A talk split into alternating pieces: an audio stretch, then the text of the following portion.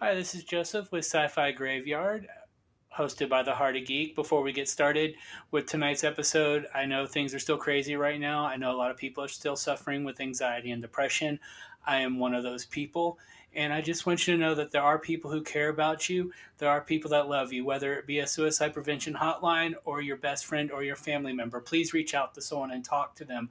Know these three things you are not crazy, you are not alone and secrets do make you sicker. So please reach out and talk to someone. Again, please, uh, we, we do care about you and we want to make sure that everyone's safe and happy and healthy moving forward. Thank you. Hi, this is Joseph, the host and creator of Sci Fi Graveyard, as hosted by the Heart of Geek. Is there a topic that you love to talk about? Would you love to share that topic with millions of listeners around the globe? If so, then you're almost there to starting your own podcast. The only thing you need is anchor.fm. With anchor.fm, you can record, edit, and publish your own podcast to the Anchor site and to popular podcasting sites around the world. So, what are you waiting for? If you'd like to get started, all you need to do is head to the Play Store on Android or the App Store if you have an iPhone. Start the download and get recording today. Thank you for listening to Sci Fi Graveyard and on to the podcast. What is time? Is it a predator? Is it a companion? What if you could go to a place where the predator had no teeth? What if that place could show you what you could have or had? Join us as two captains from two generations come together to boldly go. Hello and welcome to Sci Fi Graveyard. This is Joseph Gettinger, joined with Stephen, Josh, and Jeremy. We are at the Heart of Geek. And tonight we're going to be start uh, talking about the seventh film in the Star Trek franchise, Star Trek Generations. Uh, the Star Trek Generations was the first film to feature the TNG cast. Uh, the they kind of started filming it kind of as they were shooting as they were the last Star Trek All Good Things, uh, Star Trek The Next Generation All Good Things, and Star Trek Generations was released in 1994, and I'm just looking up the release date because I forgot to add that, but I do believe it was in November of '94. I remember that's when I saw it in theaters. Um, and I'm not look. I'm not seeing it yeah, right off November bat, so just say 94. There we go.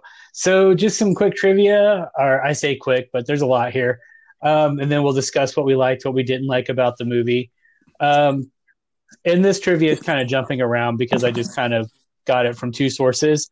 I got it from IMDb and I got it from Memory Alpha, which I don't know if y'all are familiar with Memory Alpha. Steven probably is um, Memory Alpha is basically a website devoted to the uh, alpha canon or main canon of the Star Trek universe, all the way from Enterprise through the Next Generation, and probably now including Star Trek Discovery and Star Trek Picard.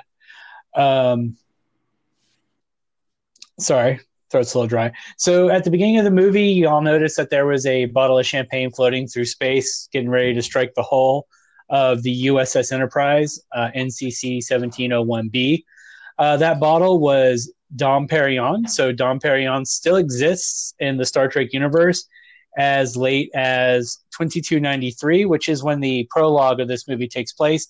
It takes place um, the same year in Star Trek canon as Star Trek 6. So they actually, it's like a few months later or later that year um, yeah, uh, it marked. So this takes place after the United Federations and the Klingons signed the the Khitomer Accords. As we know from watching uh, yesterday's Enterprise, it was still, you know, the Klingons and the Federation were still working on their peace treaty. But um, the Enterprise A was retired in 2293, as well as the launch of the USS Enterprise. Now, the Enterprise B is an Excelsior class vessel, which is named after the first in its class, which is the USS Excelsior, which made its debut in Star Trek III, The Search for Spock, and was seen in Star Trek VI. Now, this was the same model as that Excelsior, but if you notice that the model was modified, uh, the model was modified t- to be like a variant of the Excelsior class, but it was mostly modified so when the Enterprise B was struck by the ribbon cable, uh, which sends Kirk into the Nexus, it was done to not damage the main part of the Excelsior model. So that was literally why they they made it look like the way they made it. Uh, let's see here. So, as you know, in the movie, Kirk has a love interest named Antonia, and this was originally supposed to be Dr. Carol Marcus because this does take place in year 2282 when he's on the farm and when uh, I'm sorry, not 2282. He part of it does take place in 2282. That's when he's riding the horse from the farm when he meets her. Uh, the breakup is actually in 2284 to Captain Kirk, and that's when he's going back to Starfleet. So this takes place in between Star Trek: The Motion Picture and Star Trek II: The Wrath of Khan, which Star Trek II: The Wrath of Khan takes place in 2285. Um, and that could also tie into Kirk feeling old going into Star Trek II and feeling young by the end of that movie. Uh, let's see here, and I'm just skipping around, so I do apologize. And those and all that information was a uh, was from Memory Alpha, so that's where I got those dates and from. Uh, the main villain is Tolian Soran, played by Malcolm McDowell. He's actually got a link to Star Trek outside of Star Trek Generations. He is the maternal uncle of Alexander Siddig, who played Dr. Julian Bashir on Star Trek Deep Space Nine. Uh, this was the first movie to have a website created to promote it. The site was launched at generations.viacom.com on October 28, 1980, or 1994, three weeks before the release of the movie. Uh, like I said, it was originally his love interest supposed to be Carol Marcus. However, Paramount was like, no, change it. It can't be Carol. Um, and uh, the holodeck scene where Worf is promoted to lieutenant commander after seven years. um, it's not the only promotion he gets. If you noticed on the the bridge, uh, he actually has a seat in this movie, so he's not standing all those hours, hunched over the wooden railing of the tactical console. Uh, but however, in the holodeck scene, Troi, when she goes over to Picard, once Picard finds out about the loss of his brother Robert and nephew Rene, uh, she gives the ship's helm to an elderly man. This is actually the captain of that sailing ship.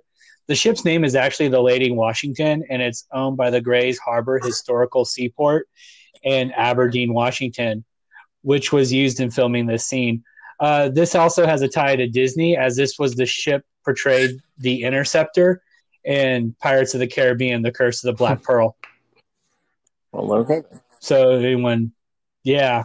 Uh, the also when Worf is dropped into the water and you see him climbing up the side of the ship, you notice that his knees are red.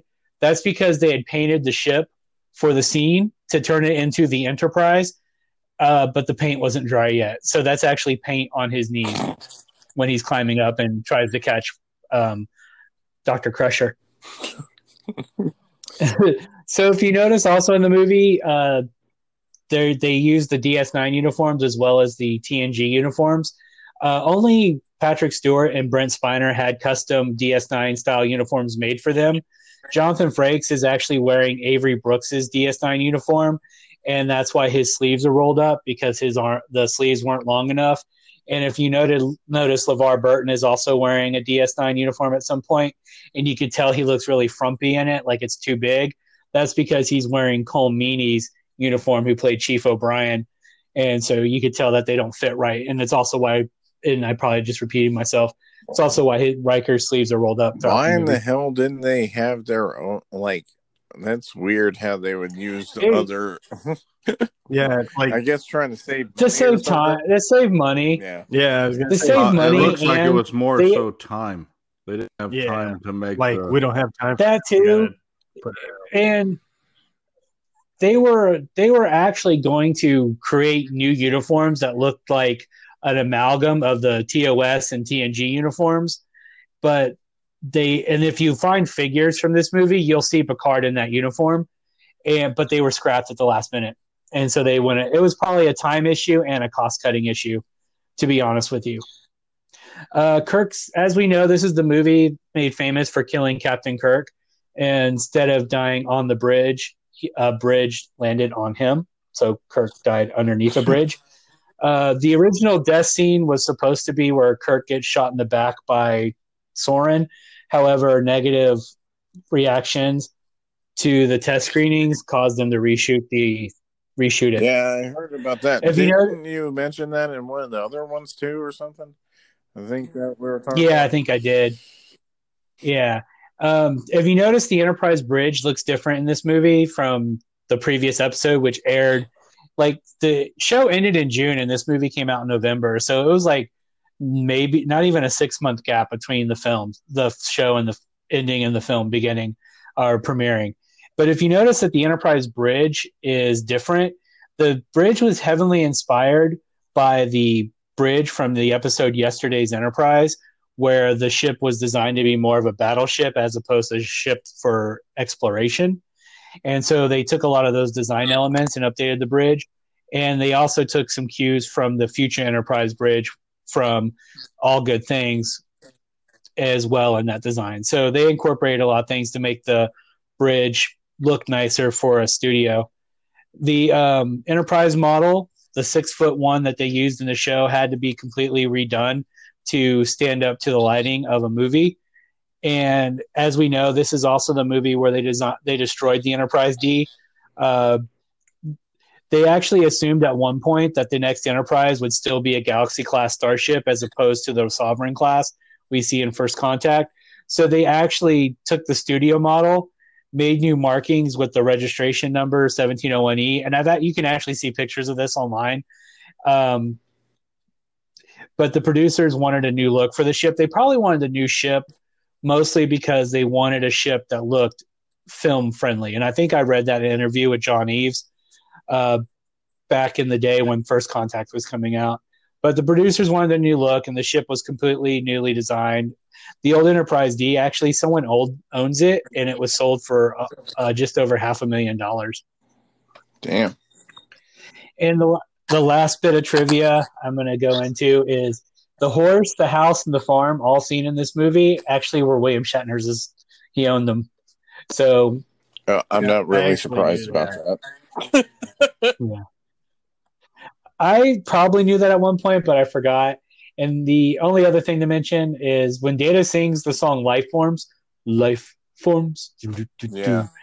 Uh, that's actually an ad lib by Brent Spiner, so everyone's looks on their face is real. um, David, the director, kept it in because he he was so amused with it. Um, and that's actually all the trivia that I decided to use in this one. Uh, sorry, I skipped around. Usually, I try to order it a little bit better, or at least read it in order. But I decided to change things up, and I failed. But anyway, let's talk about Star Trek Generations. As we know, it was released in 1994. This is one of the ones we said previously that, or I said previously, it feels kind of like an extended episode. Um, originally, they were going to have the whole TOS crew, and then it was going to be like McCoy and Spock and Kirk. But Leonard Nimoy didn't want to do it because the dialogue could be said by anyone, thus proving his point. It was all said by Scotty. Um, this is actually when DeForest Kelley sadly was in super poor health and was unable to get insurance to be in the movie. So that's why Doc, Dr. McCoy is no longer was no longer in it, and he was of course replaced by Chekov. Mm. Yeah. Um, Beta Cana trivia for y'all. Sorry, I said I was done, but it just popped in my head while we're about to start the movie. In Beta Canon, uh, Demora Sulu, who we meet on the bridge of the Enterprise B, she actually becomes captain of the Enterprise at some point. Just thought that was something interesting to know in the novels. She becomes captain when John Harriman leaves. But there's really no there's really no alpha canon to what happens to the Enterprise. So she was either destroyed or retired. Uh, obviously, before the Enterprise C was launched, which was seen in yesterday's Enterprise. So, um, who would who would like to go? I normally I go first, but who would like to go first and give their what they liked about Star Trek Generations? Well, I guess I will.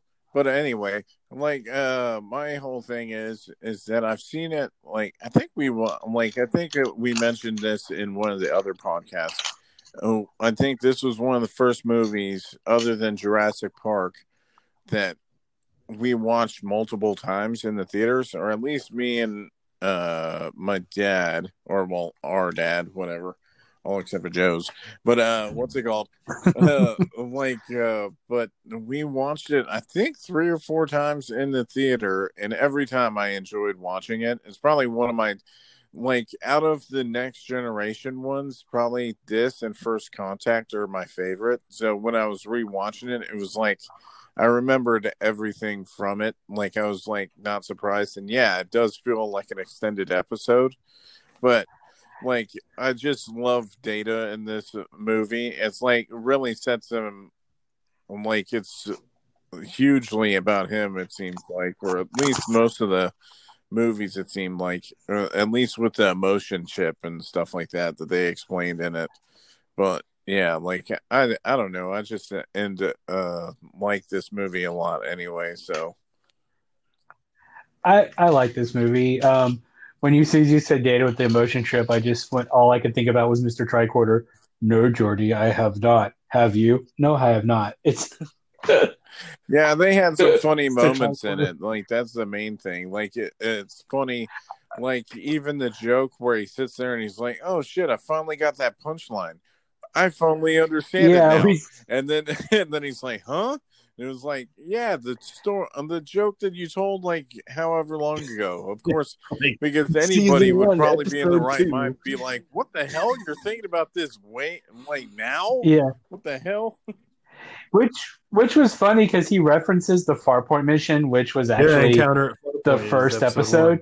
Uh, yeah, yeah, but you know what's funny? That joke wasn't in the episode. yeah, it was. Funny. So they just like, added you know, a joke. They told off. They just, it, yeah.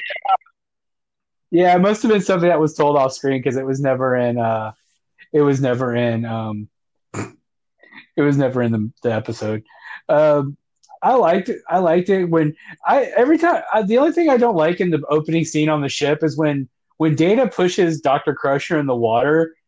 Everyone's mad at him. Yeah, I thought. I think that shit's fucking hilarious. I, mean, I, I, was, yeah. I actually, yeah, they're like. I actually laughed when when he did it, um, and then uh, Geordi yeah, gave him a reaction that said that wasn't funny, and I'm like, no, actually, to me it was. I would have probably done the same thing in his situation. Yeah. Yeah, it was funny because he said she said be spontaneous. What's more spontaneous than pushing her in the water? Yeah. Especially when uh, uh, when Worf fell in, and then they're like, "Why is that funny?" And it's like, "Oh, okay, I'll just." Bam. Yeah. And then it's like, no, that's not cool, man.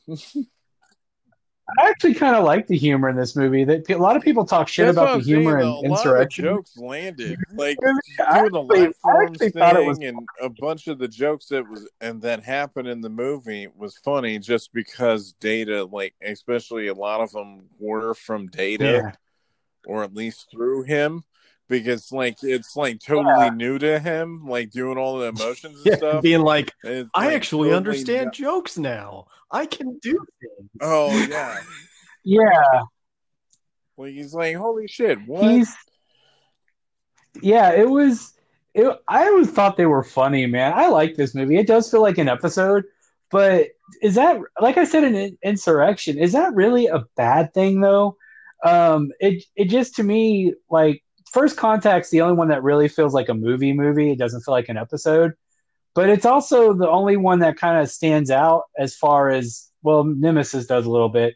But Insurrection and Generations is feels like it's more character driven, where First Contact and Nemesis are action.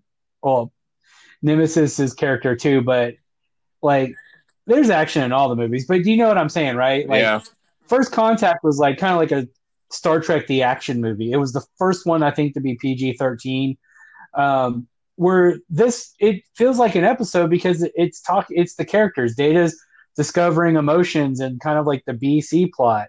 Um, Picard's the the thing I you know with time it deals with time because Picard is dealing with the loss of René and Robert from they were actually seen in the first episode of season four family which was Picard dealing with his aftermath of the Borg and so so that was a big loss for him. And now after when he mm-hmm. dies, there's no and more. Of course, Picard. that's the temptation to because he was he's the last of the league. All that stuff. It's like theme. Yeah, really good.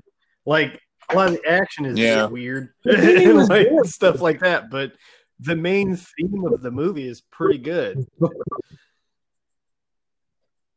yeah, it's a good theme. Like all the movies have really good themes, whether they, I mean, well, First Contact didn't really have a theme. It was more like shoot, shoot, bang, bang, or or phaser, phaser, or just showing like it was like, trying to get stuff going. Like it, if somebody was going to stop I, it, they had to make sure that everything yeah, came to. Pass. It was pretty much the Borg you know, basic time travel were, type mechanics.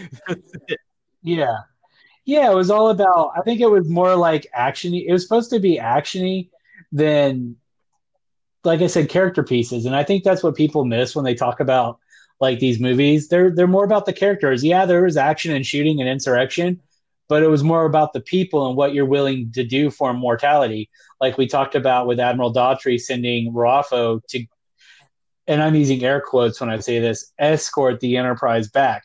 It's the same thing here. This is all character driven. Like they try to give Picard action scenes, but he gets his ass kicked oh, like yeah, in every like scene. Practically that whole thing is him losing. Is is like Picard Picard going to school, being taken to school by Malcolm McDowell, and that's why he has to go get Kirk because he like I love Picard. I, I mean, I'll be honest with you, my favorite captain's uh, actually Benjamin Sisko from Deep Space Nine.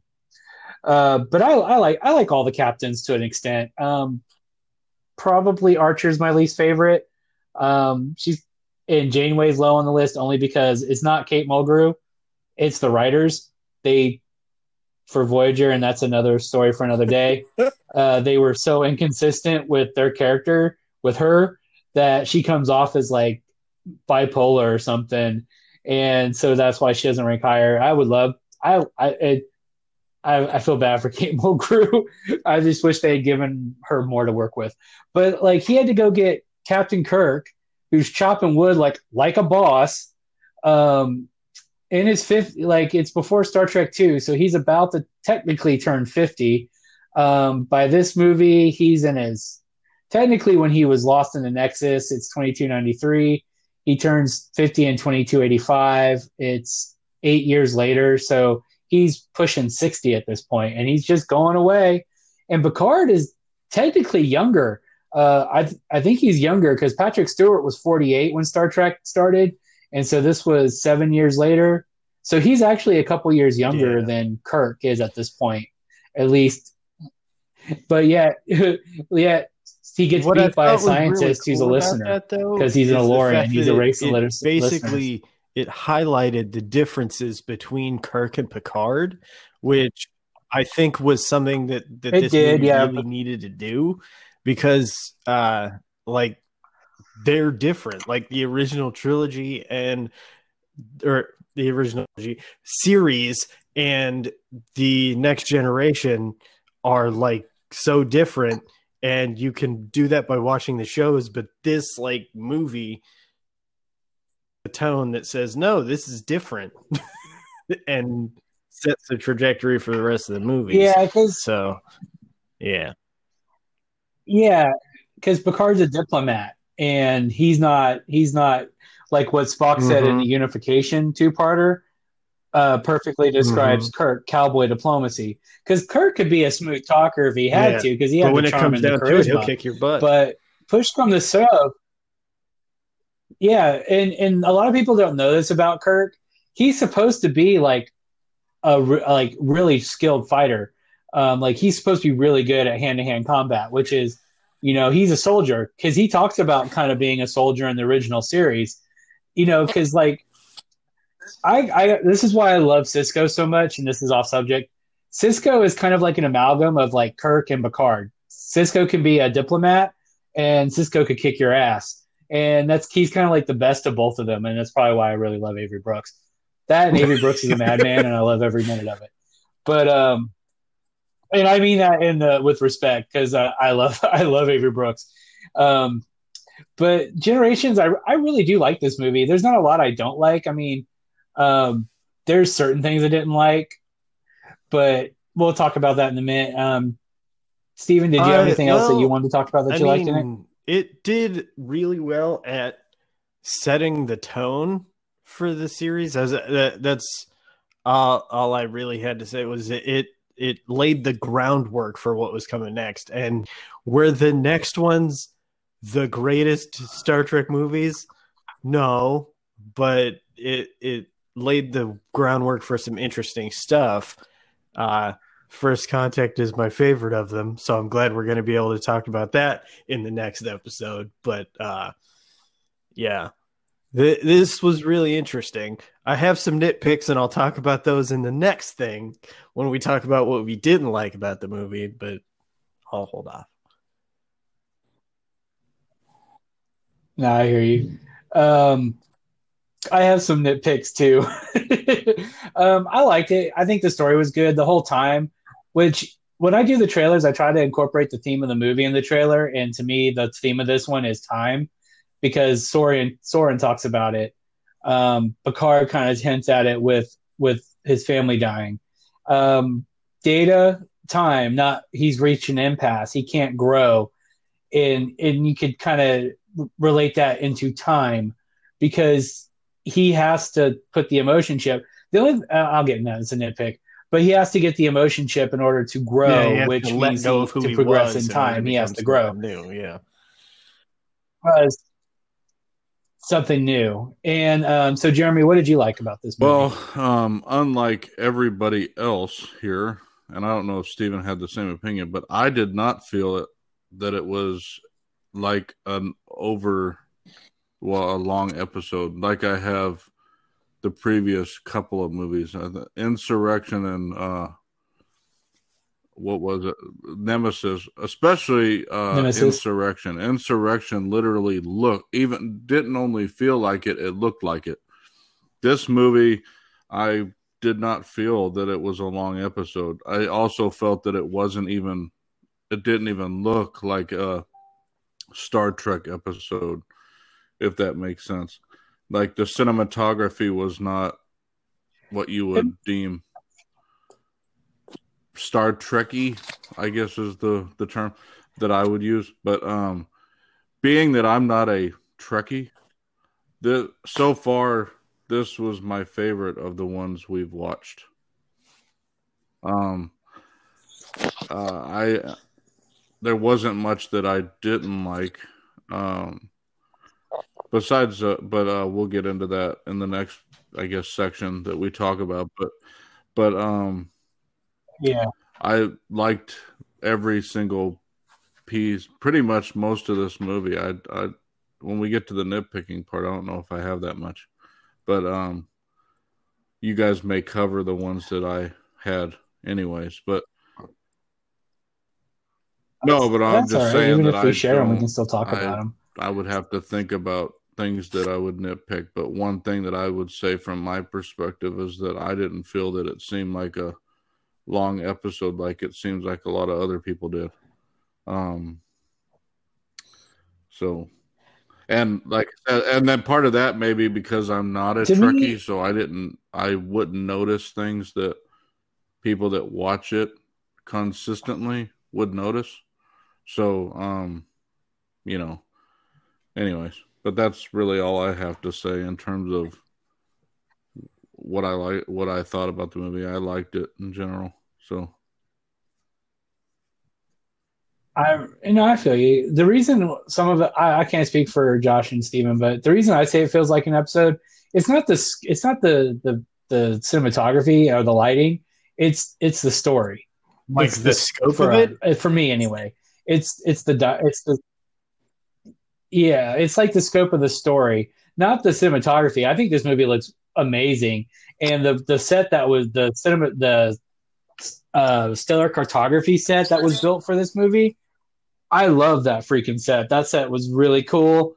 Um, that's like the coolest set in the movie, and every time they. But to me, it's the it's just like the movie Star Trek or the the last two parter all good things kind of felt more like a movie story like story for a movie than generations did but also in the same vein, I don't think you could get Captain Kirk to be on an episode of Star Trek for a two-parter. So, but to me, it's it's more of like the story aspect. I was just saying that, you know, from my perspective, but, um, as a, and I remember watching the TV show and stuff like that, and I know watching it, there's just a look to Star Trek that I got in especially insurrection. Like i said watching that movie it looked like i was watching an episode of the next generation when i watched it back on tv and the story was still it wasn't movie-esque either. So and that's where you know i could say most of the you know the movies are star trekky in nature right in terms of the tv show. But the look of them and that's where I come, you know, come from, and like especially with the new ones, you see that big time. Like they don't look like an episode of Star Trek at all, yeah. and uh, the story still could be deemed Star Trekky, but they don't at all look like they would be on TV. So, and and that could be the effects, and that could have been what started these off, right? Is that the the special effects changed that a little bit, but you know, yeah. Insurrection was made after this one, so really it was pretty much how look right. So Frakes, I think, directed that one, so he would he obviously yeah, wanted it to look like that. He probably did. I mean, he yeah, he was the director. Honestly, I think they should have had Frakes direct Star Trek Nemesis. I think it would have been a better film, but um, because he directed First Contact, and First Contact doesn't look um it oh, doesn't yeah. look like it's a super TV an episode really cool. at all. We'll talk about but, that in the next episode. yeah, yeah, uh, and and yeah, we'll talk about the next episode. Yeah, gonna, most of these, next, the next I don't episode even is recall ever watching them. So this is like these last three, and First Contact. I'd have to watch it, but I probably have never actually watched any of them. So, um, first First Contact is the one that everyone says is like this. A lot of people say it's the second best. I can't choose between this and Wrath and Khan. That one and Wrath and Khan, I love them both, uh, probably equally. Um, but this one, to me, I don't, it, like I said, it only felt like a second episode, uh, an episode because of the story. Like it wasn't like this. It's not yeah. like it wasn't like this mm-hmm. two-hour epic, is what I'm trying to say. And that's and even though like it was this important bridging of the get or the passing of the the torch, as they say, or passing the baton between the, the original series and next gen. Yeah. But we'll yeah, we'll get that, into that'll, that. With that'll be where my nitpick is. But uh, you guys don't bring it up. So, um. all right. So we'll start with Josh since you started last time. What were some of your nitpicks, or uh, what it what didn't you like? I don't know. They look. Um, Picard seemed very weak in the fight compared. I mean, granted, they were trying to show like uh, how he needed his help to pull this off, kind of. Right. I I get that, but that's uh-huh. my main nitpick. Is like that. Like he didn't really do anything. They beat his ass, and then the thing went off, and then they repeated stuff afterwards like right like after he got Kirk and everything, that's when he did stuff. But like it was like he didn't really do much at all in this whole movie. And then so like that's the main thing for me. But I mean I still like the movie and everything. So like that uh, that's like a minimal thing. But really other than that, that's it. uh All yeah. right. Uh Steven, uh, what were your nitpicks? Is uh the fact that basically this movie was supposed to be like the passing of the torch from the original series to the next gen as far as the movies are concerned but it seemed to only be a passing of the torch from captain to captain. So as you were talking about in the trivia there was like reasons why they couldn't do like the whole crew passing of the torch type situation but basically in my brain like i have a whole idea of what the movie would freaking look like if they could do the passing of the torch situation. And that's why, like, I actually, while I was watching this, I started planning out, like, what that movie would look like. And now I'm actually going to have to make it into a video for the YouTube channel. So. that's a thing that's going to happen. I, sorry, I didn't mean to cut you off, Joe, but um, I, you know, you're saying, but how would they have done that without? Because it was 78 years later. The only way they could have done it was to connect somebody. Oh, believe me, it, you're going to have to watch the video to find out. it was. It was there. Clickbait. There, there, there was actually going to be. There was there was originally there was originally going to be the whole crew. Um, to be honest with you, but th- because Ronald D. Moore was one of the writers of this movie, and they actually well, had like were they a bunch of stuff whole, that they were going to do. Were they going to have the whole? I think they were going to Nexus then. I mean, because that was no, the um, it was, I don't. They never really went into detail what the what the plans were, but they uh, they they stated that like they were going to have the whole crew, and it was going to be like kind of like a Kirk versus Picard type situation. I think yeah, they were going to have them face off against each other. Have it be Enterprise and, versus Enterprise they, crew but, versus crew, but they couldn't figure out a way to make it not seem dumb and make sense in the world. Well, yeah, I, both seem like bad uh, guys. Yeah, because someone was going to have to be portrayed as the villain, well, and the they, they, you can't do that with both with wacky. both crews. Well, yeah, it would have been it would have been a time yeah, travel no, story, like uh, like it kind of was. Which is funny because the next movie also deals. With, it's a great episode. Yeah, I I love that episode. Um, good God, good God, we should do a sci-fi graveyard on that episode and compare it to uh, Voyager's 30th anniversary episode. But um, but nitpick. Did you have any other nitpicks? Uh, who are you talking about? Me not. or Jeremy? oh no, I that was Steven? it. Uh, yeah, you, either, you. Any of my nitpicks yet? I was just responding to um, yours. So yeah, I couldn't like I couldn't. Yeah. Remember. So some of my nitpick, uh, you know, I had them in a moment ago, and when we were talking about what we liked and what we didn't like. Um, Damn. Yeah, there was some. Yeah, my brain just took a brain fart. Um, I I want to know if I want to know if Picard told um, Starfleet about Kirk's body on Veridian Three. Oh yeah, that's something they never addressed at all. Honestly, um, Oh yeah, I'll, they they did they kind of address it in Star Trek: The Return, which yeah, is a book William Shatner I mean, wrote, like, but that's not considered canon. So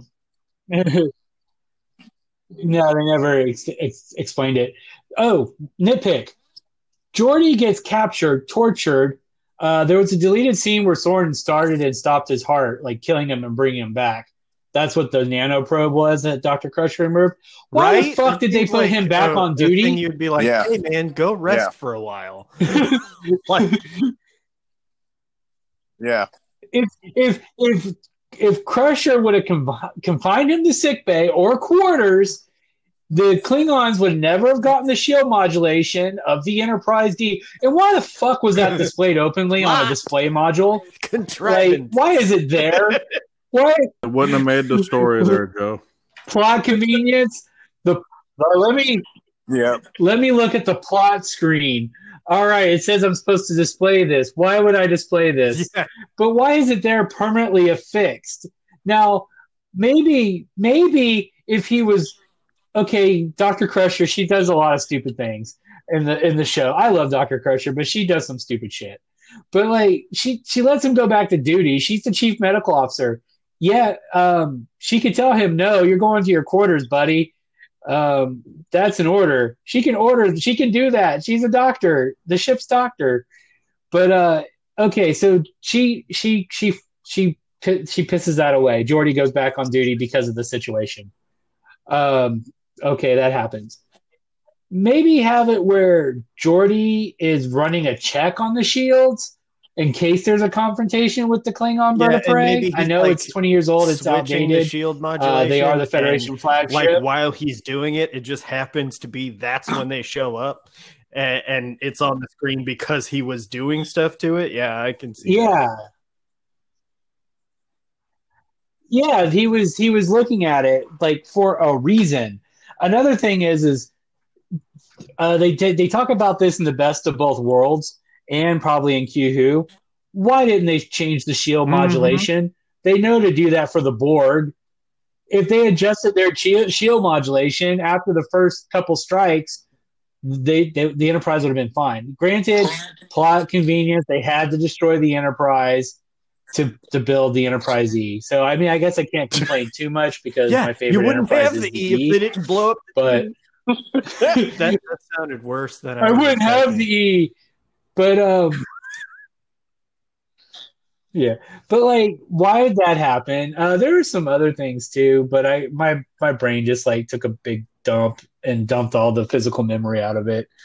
Um, I'll try to see if I think of anything else that I wanted to talk about. Those were my two main nitpicks. Um, oh, Data's emotion chip.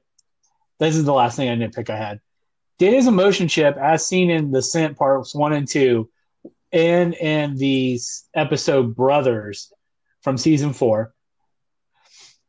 That chip was specifically designed for data. Mm. Like specifically for data, not for lore, not for B4 who hasn't been created can- canonically yet. Like he hasn't shown up yet. But that chip was for data. Like Noonien Soong especially said, when Lore took the chip, this is not for you. This was designed specifically for data. How did it overload his positronic matrix? It was specifically designed for him to his. That's all it is. It's like I know. There's there's always fuck up. Those were like my biggest nitpicks. I mean, yeah, they, they don't. And, mean, and, to me, that's not. I mean, I'm not even going to consider that a continuity error.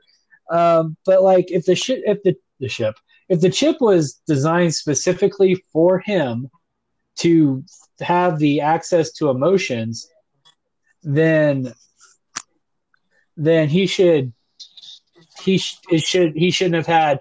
May, you could still have the problem with him adjusting to the emotions, but it uh-huh. it fusing to his neural net. We need a hardware engineer stuff, to see that didn't need to happen, or the the overload specifically. Hey, you you did this to a piece of hardware. Yeah. When you install it, is there a chance it could screw up? Probably, well, yeah. well, well, you talk about that. There's no, yeah. there's no you, telling that that wasn't. It, I mean, purpose. it's like probably it, you know when they designed it that it wouldn't fuse. I bet you it was designed to do that, and there's no, there's nothing telling you that well, that wasn't the the case. Just because the person, you know, jo- was it Geordi, right? They couldn't remove it, or was it the doctor? I can't remember.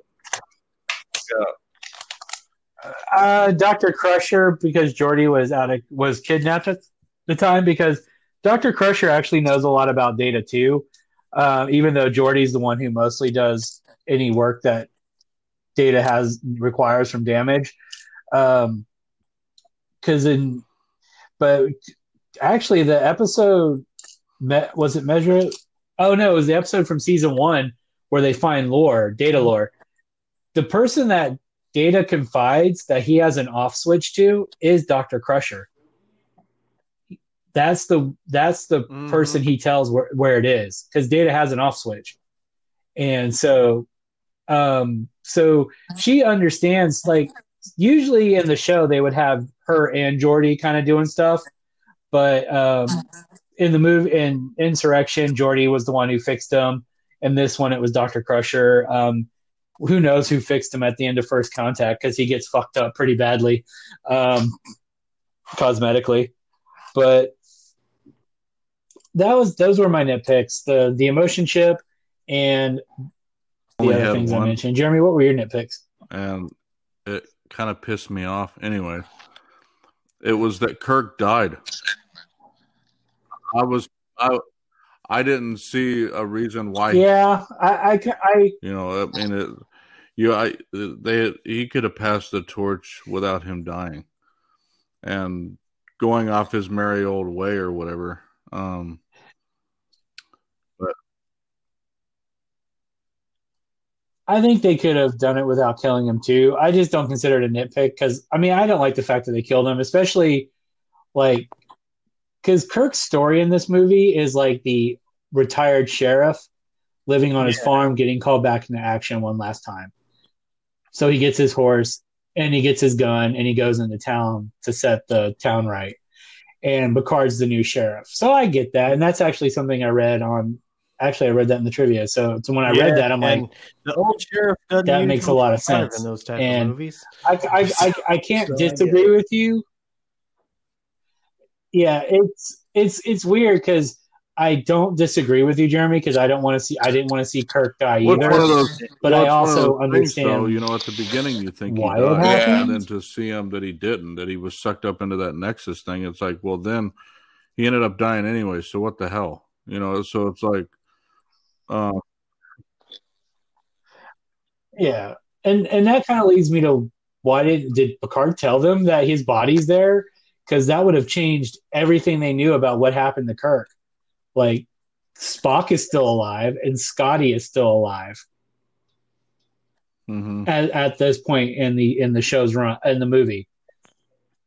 So don't you think Picard should know that Spock served with Kirk and Scotty, and maybe maybe wanted to tell them. Right? Hey, I met Captain Kirk. He died. Like he's starstruck when yeah. he sees Kirk, and he doesn't mention it to anybody else, like at all. What? Well, that's yeah, one of those like, potholes that yeah. your other podcast would have been good for, right? Just saying, Steven. Anyway. Yeah. but but like he but i i get i i don't disagree with you because i didn't like seeing kirk die and that's kind of like the hardest scene to watch Be, um i do like his last line oh my because it was an ad lib by william shatner saying that's kirk's response to actually finally going where he's never been before but i still i still would rather i guess it would i guess it would have changed a lot of the ending if kirk had lived could could that have been rewritten where Kirk didn't have to die. I mean, there could have been a scene with them um, being picked up and him interacting with like some of the TNG. Well, I mean, at least at the very least, him interacting with uh, Commander Riker and stuff like that when they're digging through the ready the ready room. Yeah. It, it um, feels like the only reason album. they killed him off was because they had no idea what to do with him at the end of the movie. Like they're just like eh, dead. I yeah, guess. And, sure. Well, yeah, because you guys were talking about passing the torch. That obviously made it inevitable, right? But it would have been nice for them. To, yeah, I mean, he could have retired somewhere, it. but yeah, I mean, where? like, I mean, they could have had him like he they could have had him retire and maybe like um, how is Captain go back because he's from Iowa. Kirk's from Iowa. A pension. Didn't he die eighty years ago? yeah, that's I kind of read. Oh, crap. Anyways, what was Josh's net picks? Did Josh have any? Uh, yeah. Oh, I said uh, he only had I, one. I didn't have much. Oh, I that's mean, right. They made him look super weak. That's pretty much it. That's right. He didn't like the fact that Picard was like Soran's bitch. Yeah. Throughout the movie. I mean, granted, yeah, I like Soran he... looked like he was like very smart and stuff, but also at the same time, it's like you do uh, you blow up all these plan uh the planet and all this shit just to like get into like, the nexus it seems like i like could understand if it was just like to... hey yeah i can handle soran try- but i can't handle soran and do the stuff to stop the thing with the nexus at the same time so i'm gonna need you to take care of him while i do that yeah exactly like because you think that you think that okay, yeah. Picard is like a dude that's probably fought a bunch of people. Like this is after like he uh, did the Borg stuff, right? So he he fought yeah. the Borg off and did all this shit, and then he goes into this thing, and then he pretty much just gets his ass handed to him by one guy. Well, it's like yeah, but if you remember, that didn't that whole part didn't change. So he still went under that rock to block out the shield and still got shot at. But so he needed the offset. Yeah, because he, he couldn't he, do both of this. He couldn't yeah. distract him to get to the the platform. I I I like how this movie ends with a countdown of the launch of the rocket. Um, Insurrection ends with a countdown to start the Collector. Nemesis ends with a countdown to Thalaron radiation to destroy the Enterprise. The only movie that doesn't have a countdown, it's the countdown. It's countdown the is is First Contact. it's Picard versus the countdown. It's the final countdown. Was it triple countdown? I'm not gonna lie though. Yeah, I'm not gonna lie though. When I was thinking of the trailer for this, I was gonna like send y'all one, and it was just gonna be the song from Hootie and the Blowfish. Time while you punish me. Oh my goodness, Joe. Oh my goodness, really trying to go for those, um, those songs, man. mm-hmm. Yeah, the well, the I didn't use a lot of the song. Yeah, but they um, would strike the, uh, even just an inch of that, like just saying like fair line if they fair think. use, fair use for review purposes. Yep. parody, parody for parody purposes. You you can do that. Thanks, thanks, Larry Flynt. Thank you. and they can't say shit. I mean, transformative because because of uh, no, yeah, it, you'd have to yeah, copy it. Yeah, exactly the, the same. Um, Otherwise, I can't. Yeah, yeah, if I if I like played like the song from Hootie and the Blowfish, that would be different. But that's what kept like playing through my head when I was thinking what to write because this one was a little bit hard because it is about time. Um, Soran was 300 year old El-Aurian, and what Steven said earlier, uh, or Jeremy, with the original crew versus the next gen crew, they actually decided yeah, they used Guinan as the connective piece because she was on board the Enterprise. So apparently, after Descent Part Two, she went back to her planet. Then it got wrecked by the Borg, and then she left and almost died, and got saved by the Enterprise B. So, and that's I. I actually, uh, just to kind of circle back, I guess, because now we're just rambling about different things. I still like this movie. I don't think it's as bad as people make it out to be. Is it the best Star Trek movie? No. I don't really I mean, I think if you're going to look at the three top Star Trek movies and this is the ones with just this is one through what would was it been 13 films now? This yeah, is 1 through 10. Kelvin this isn't counting so. the JJ the JJ ver the Kelvin universe. Yeah, that we're not we're not counting the Kelvin timeline. We're talking about the ones the, the original series movies and the next gen. I, I, honestly I think the top three are First Contact, and this isn't in any order. Uh, First Contact, Wrath of Khan, and Star Trek Four. See, I don't, I don't know. Um, I, I don't then, remember if I've watched and, Star Trek Four or not, so I don't know for sure. But. And you could actually throw, you could actually throw Star Trek Six in, but in that top three, you could actually move four down one and put six there, um, those are those I think are the four best Star Trek movies. Um, I really don't. I would probably say maybe fourth or like maybe the halfway point would be Generations, um, because I definitely think it's better. I like it better than. Well, I definitely like it better than five, and I definitely like it better than Star Trek.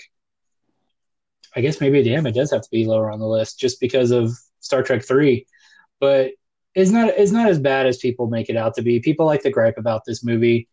I think it's all good fun. I think that the two worst movies are five in the motion picture, and I think all the rest of them have some sort of redeem. Even Star Trek Five to me has a redeeming value, and that's gonna and that's mostly because it's kind of like a guilty pleasure. And the motion picture is is the reason why Gene Roddenberry lost so much control of Star Trek af- afterwards, and probably why Star Trek got better because when he was in full control of the first two seasons of Star Trek: The Next Generation, did you notice how kind of bland it was, except for a few yeah. episodes? And look at the motion picture was kind of bland, but then look at Star Trek two through six, and then Next Generation seasons three through seven, and after he kind of got taken out of power, the Star Trek was better for it. Star Trek's kind of like George Lucas or uh, Gene Roddenberry's like Lucas, a really good idea, man. Yeah. But he he's it, it yeah implementation and um, I don't believe this so much with Lucas as I do with Gene. Gene, like I've read this and seen this in a lot of different places. Gene likes to believe his own hype, so he would take credit for things yeah. that he didn't create and aspects of the show that weren't his. And so he he started believing his own hype, and I yeah. think that was the reason why the first two seasons of TNG were kind of like, uh, except for like a couple episodes in season two and season one, and why the motion picture, because they treat the motion picture as it's only been like a year. It's been eighteen months, so a year and a half after the end of the five year mission. So we're maybe start. Uh, there's two more years of the mission after the last episode of the original series. So you're looking at maybe three and a half, four years technically, depending on what the chronology says. I'd have to go read it because that, that movie takes place in like 2270 something, uh, like 71 or something. And that would put it like, you know, a little bit after the five year mission. And and who's to say how far they were into the five year mission after when the show started so um so like it's you could tell that Gene Roddenberry tutored his own horn a lot, and that's why they're drab. I that's why. Sorry, my brain just dumped again and froze. I think maybe I need to like upgrade my brain's operating system. It's like running Windows ninety five or some shit. MS DOS. Um, but that's why he that's why those are so drab. But I think all the rest of the movies are a lot better. I think a lot of people bitch about them, but I think they're. I mean, I get nitpicking. Obviously, we all had nitpicks in this movie, but don't nitpick something so much that you can't enjoy it. Like, if you don't like it, just don't watch the movie. Don't gripe about it. That's why I don't watch the motion picture because I don't like it, except for the four minute scene where they show off the yeah. new Enterprise. That's Moving the best on. scene in the movie. but um, yeah, show them, show them money shots. Oh yeah, Joe. I thought you were watching the motion picture. I saw what I needed to see. so, um, My other God. than that, um, I like this movie. Uh, this movie, since, since we're doing the Star Trek series, we're not oh, going to do They're the just... Rise from the Grave stuff with these. This, this is more for like older standalone. Fi- that's going to be older standalone films. Because let's face it, every time Star Trek tries to remake one of their movies, it's the Wrath of Khan, and it's never as good as the Wrath of Khan. Nemesis was kind of like the Wrath of Khan in a way, and Star Trek Into Darkness, and both of those. Even though I really liked Into Darkness, my biggest nitpick with that was it wasn't terrible. Uh, my biggest mm-hmm. nitpick was that he was Khan, and I think he should have been somebody else. And that was my biggest nitpick. My only really big nitpick was that everything else I was fine with.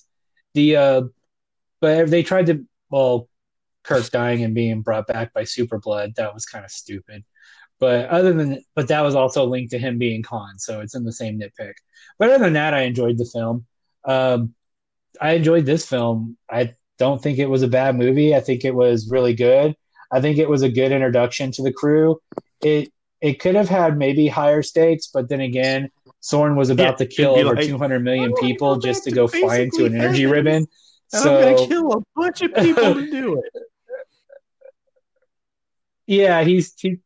I'm gonna I'm gonna kill 200 million people to go to to go to heaven and be with my family again. And um, Oh, one last bit of trivia. I was thinking about this while we are talking. So, so the science officer on board the Enterprise E, the girl with the red hair that's talking, she's actually was in the movie Aliens, and her character was the inspiration for Tasha Yar in Star Trek: The Next Generation. And she actually auditioned to be Tasha Yar, but she didn't get the part, as we know Denise Crosby did. Um, and she was also the, the foster mom in Terminator 2. Nice. So, so the a little bit. That that's the last bit of trivia or whatever. Yeah. Oh, okay. Uh, no, she knifes. She. Uh, they or don't show how she died. I don't think, but she, she's she's yeah. killing the de- she's killing yeah. the husband after he's drinking from the milk carton. Yeah, got milk. What did I say about the carton? But um, but that's just something interesting that ties her to the Star Trek franchise her character was the inspiration for Tasha Yar, which maybe they should have given it to her. I don't know. I like Denise Crosby, but um, Tasha Yar was a pretty crappy character. But it's not Denise Crosby's fault, and it's not it's the writer's fault. But um, I like the movie. Any final thoughts from anybody else? Nope. All right, so we've already said this many times, but the next film is going to be Star Trek: First Contact in a couple weeks. Uh, this is just to get uh, what's considered a good Star Trek film to talk about. Um, it's to me, this movie is about. I don't really think it has a theme, but to me, this movie is about maybe meeting your heroes, and then there's dealing with your past because of the Borg. Like it's it's a it's supposed to. I guess you could say the theme is is Moby Dick. It's Picard's version of Moby Dick because how far is he willing to go to stop the Borg? But it's to me the message. It's like only a couple scenes. I mean, I guess you could say we'll, we'll, talk about it. it actually, is the theme is more of a Moby Dick scene for Picard, but